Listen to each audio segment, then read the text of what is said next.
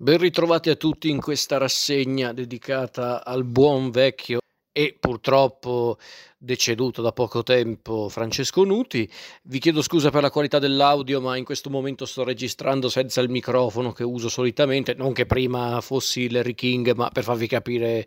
se l'audio vi sembra differente, è per questo motivo.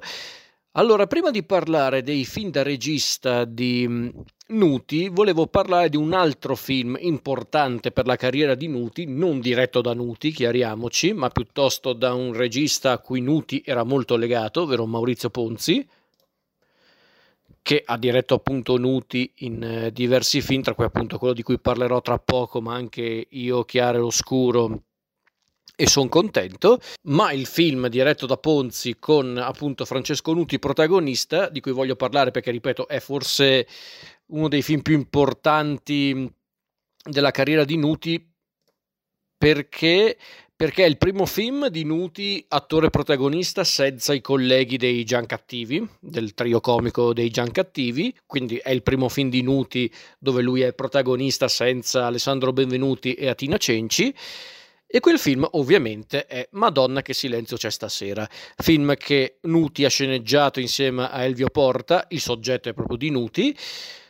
Nuti è anche attore protagonista e nel cast ci sono anche Eddie Angelillo, Massimo Sarchielli, Gianna San Marco, un immancabile dei film di Nuti, ovvero Novello Novelli. Abbiamo persino in piccoli ruoli Giovanni Veronesi, quel Giovanni Veronesi, quello che poi sarebbe diventato un noto e famigerato regista, ma anche Ricky Tognazzi, per esempio. Insomma, è il cast di questo film che è Madonna che silenzio c'è stasera. Di che cosa parla questo film? Il film è incentrato sulla figura di Francesco, ovvero Nuti, quest'uomo single, disoccupato, praticamente un uomo che vive la sua vita con serenità ma anche con passività, perché infatti il nostro Francesco sta ancora cercando di trovare lavoro, è oppresso da tutti praticamente, ma in particolar modo da sua madre. Diciamo che ha inizio una giornata particolarmente lunga per Francesco, perché infatti già con la sveglia del mattino comincia ad essere vittima del nervosismo o comunque delle preoccupazioni, perché deve andare a cercare un lavoro tra le altre cose, ma soprattutto Francesco cerca anche di rintracciare la sua amata Maria, perché a quanto pare i due hanno deciso di prendersi una pausa, o quantomeno lei ha deciso di prendersi una pausa, e inizia così la giornata particolarmente folle di Francesco a Prato, in cui appunto cerca lavoro ma allo stesso tempo vive diverse disavventure alquanto grottesche e bizzarre in puro stile Francesco Nuti. Allora, che posso dire di questo film? Anche questo era un film che chiaramente conoscevo di fama, perché per molti è quasi magari non un classico, ma comunque un piccolo film di culto, specialmente per chi è cresciuto negli anni '80, e chiaramente per chi è fan di Nuti è un film fondamentale, ed è anche un film noto anche per via anche di alcune delle canzoni più note di Nuti, tra cui ovviamente la più nota è Puppe a pera, che poi riprenderà anche in altri film, forse giusto in Caruso Pascoski di Padre Polacco, da quello che ricordo. Vabbè, tutto questo per dire che appunto è un film comunque abbastanza noto, Madonna che silenzio c'è stasera, e io già lo conoscevo di fama, ma l'ho recuperato anche questo molto tardi, non dopo la morte di Nuti,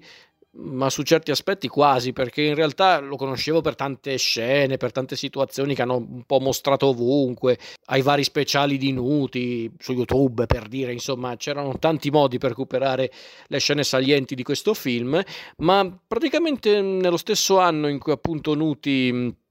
ci lasciò, appunto nel 2023, recuperai anche questo film. E a differenza del film dei Giancattivi, Ad Ovest di Paperino, che era molto particolare, molto grottesco e un po' bizzarro, se non surreale, Madonna che silenzio c'è stasera si vede che Nuti comunque si porta anche dietro i suoi trascorsi con i Giancattivi, e questo vale anche per tanti suoi film da regista, chiariamoci. Però forse questo film mi ha colpito di più di Ad Ovest e di Paperino, perché qui finalmente Nuti viene un po' più valorizzato come artista, a differenza magari del film dei Giancattivi, dove chiaramente essendo in tre appunto a guidare gli spettatori all'interno del film, Nuti non è che diciamo brillava di più rispetto a Benvenuti e alla Cenci. In questo caso lui è attore protagonista assoluto, è praticamente l'unico personaggio che seguiamo dall'inizio alla fine, perché sì, poi incontriamo diversi personaggi nel corso del film, dalla mamma e il cugino di Francesco ai vari personaggi tipo il Magnifico, oppure il personaggio della prostituta di Eddie Angelillo, il passeggero del tram, tutti questi personaggi assurdi, ma come anche il barista interpretato da Novelli. Insomma, è proprio un film che si regge proprio sull'assurdità del tutto, sull'avventura, la disavventura di una giornata vissuta da Francesco, questo personaggio molto candido, molto, come dicevo prima, passivo, ma anche molto buono d'animo, però forse anche fin troppo buono, talmente buono che viene un po' tartassato, comunque denigrato da tutti, compresi i suoi parenti. L'unico personaggio con cui sembra davvero creare un legame anche molto tenero, molto sincero, è questo ragazzino che a un certo punto decide appunto di tenergli compagnia durante la giornata, perché appunto evidentemente il ragazzino ha capito che in fondo lo stesso Francesco è praticamente un adolescente cresciuto troppo, quindi i due entrano proprio in sintonia. Ed è interessante vedere come Nuti in questo film, pur con dei toni molto bizzarri, a volte anche molto surreali, tragicomici, vuole comunque anche mostrarci proprio uno spaccato sociale, non particolarmente profondo, ma comunque c'è, uno spaccato sociale anche molto cinico, con il mondo del lavoro che è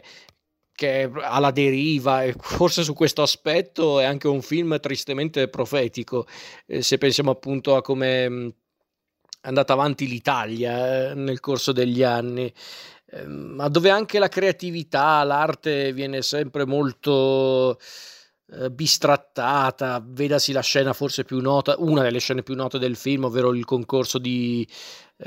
canto, dove appunto il nostro Francesco si esibisce con Puppe a pera.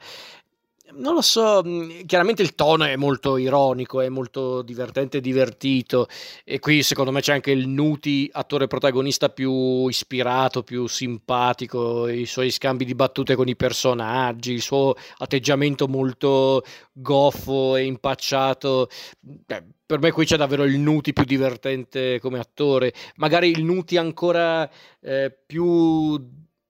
divertente che malinconico, rispetto invece al Nuti appunto più malinconico che vedremo nei suoi film da regista, non in tutti i suoi film da regista, ma quasi. Quindi forse davvero era un film che Nuti voleva anche fare per dimostrare appunto di non dover dipendere dai Giancattivi, primo, che non sembra, ma sono cose anche importanti da stabilire se tu come attore comico, ma attore in generale, vuoi comunque importi sulla scena. E poi secondo me Nuti voleva anche capire se effettivamente il suo stile, la sua poetica, perché no,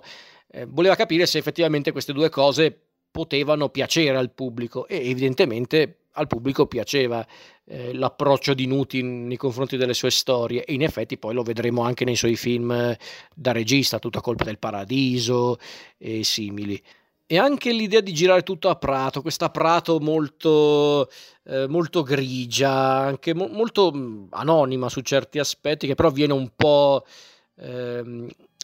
diciamo risollevata appunto dalla presenza di Francesco e dei personaggi bizzarri che incontra. Insomma, sono quelle cose che secondo me fanno la differenza in film di questo genere, e quindi per questo Madonna che silenzio c'è stasera è davvero un film molto interessante, ma non è interessante solo per questo, secondo me ciò che rende davvero il film ancora oggi davvero grazioso, secondo me non è neanche invecchiato male rispetto a tanti altri film di quell'epoca, non di Nuti, in generale intendo dire, tra i vari film comici o comunque tra le varie commedie degli anni '80 del cinema italiano, secondo me i film di Nuti non sono mai davvero invecchiati male, magari sì per certi riferimenti storici, per certi riferimenti appunto della società di allora, ok, qualcosa è invecchiato per carità, ma il succo del discorso presente in questo film, come in tanti altri film di Nuti da regista, secondo me quello non è invecchiato affatto, anzi, ma credo che non possa neanche invecchiare, perché infatti il bello dei film di Nuti è che lui magari a volte voleva anche affrontare tematiche sociali, voleva comunque diciamo anche parlare dell'Italia, ma secondo me non era mai stata la sua priorità, fatte proprio pochissime eccezioni probabilmente.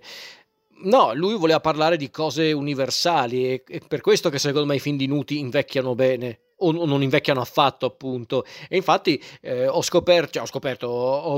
constatato che quando è morto Nuti,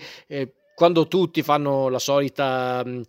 trafila di omaggi, di ciao Francesco, ci vediamo dall'altra parte, le solite cose che fanno ogni volta che muore qualcuno di noto, ecco, ho notato che però tante persone non è che stavano lì a dire caspita, il grande regista Nuti, quanto ho adorato i tuoi film da regista. No, nominavano sempre i Giancattivi o questo film, e quindi questo dimostra che Madonna che silenzio c'è stasera evidentemente era riuscito all'epoca, ed è riuscito anche nel corso degli anni, a crearsi un suo pubblico, e lo capisco, ripeto, lo capisco, perché è davvero un film molto grazioso e molto divertente, e forse,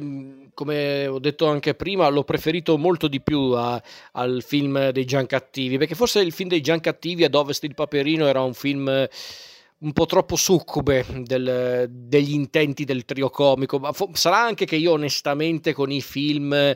che hanno appunto come protagonisti un gruppo, in questo caso un trio comico, e che quindi cercano di creare una trama sopra le loro gag, io sono molto esigente con questi film, perché